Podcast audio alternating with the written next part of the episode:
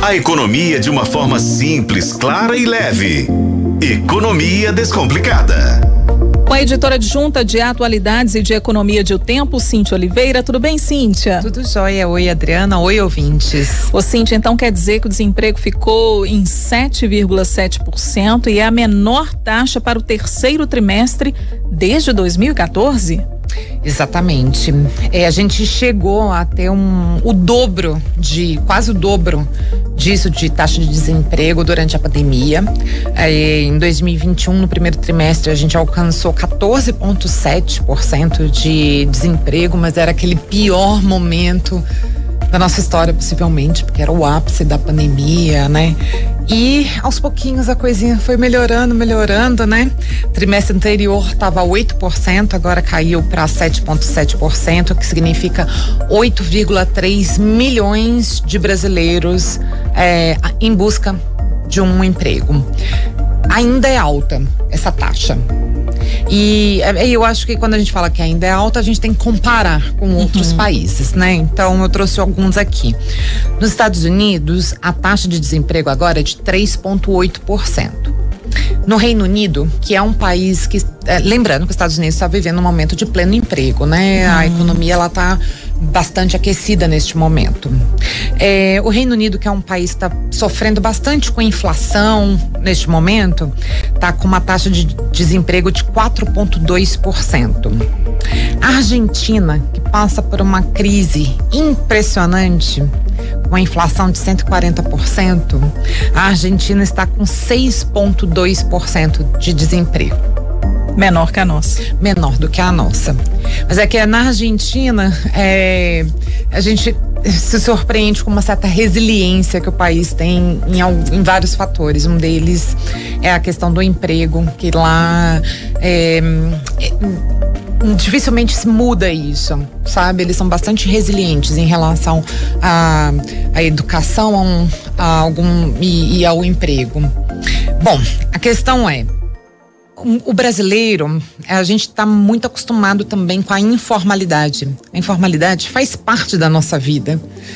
Você, se você for uma pessoa empregada, você certamente conhece, está perto na sua casa, um vizinho, alguém que trabalha informalmente. Uhum. E eu acho que é por isso que muitas vezes a gente não consegue ter uma taxa de desemprego tão baixa quanto dos Estados Unidos, por exemplo, porque há vagas. E há vagas tanto para pessoas ah, com boa formação. A gente fez recentemente uma matéria, né, sobre como as empresas estão em busca de pessoas qualificadas, pessoas pós-graduadas ou com qualificações bastante específicas. E que estão com dificuldade de encontrá-las. Dificuldade de encontrá-las.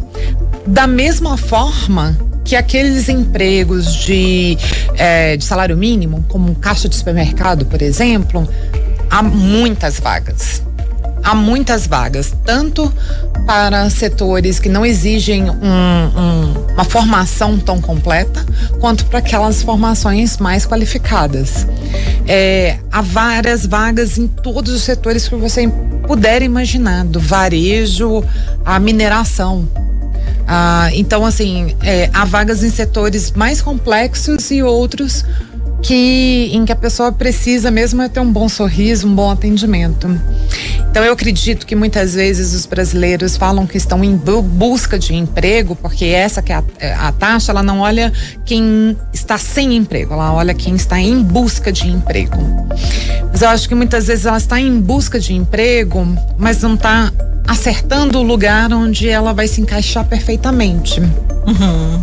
Ou acostumado demais com, com a informalidade, por exemplo, como se deu bem, né, vendendo bolo, né, às vezes não consegue ou não ou não é, vê aquela vaga como uma promessa ou como algo que possa significar uma boa oportunidade para ela. Claro. Ou por exemplo, pessoa mora em um bairro em que o transporte público é deficitário ou é um bairro que fica muito afastado de bairros mais centrais e, e ela vai colocar na ponta do lápis. Ela está em busca de emprego? Está.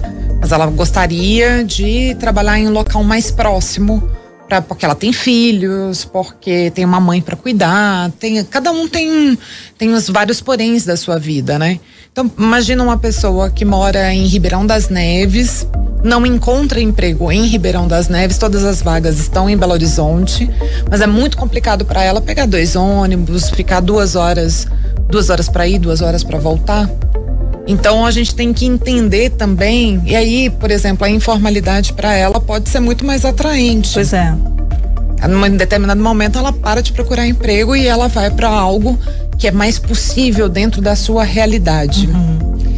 Então, é, eu acho que é, existem certas questões muito difíceis de se mensurar que a gente não que faz com que a gente não consiga imaginar o Brasil com uma taxa de 3.8% como os Estados Unidos, né?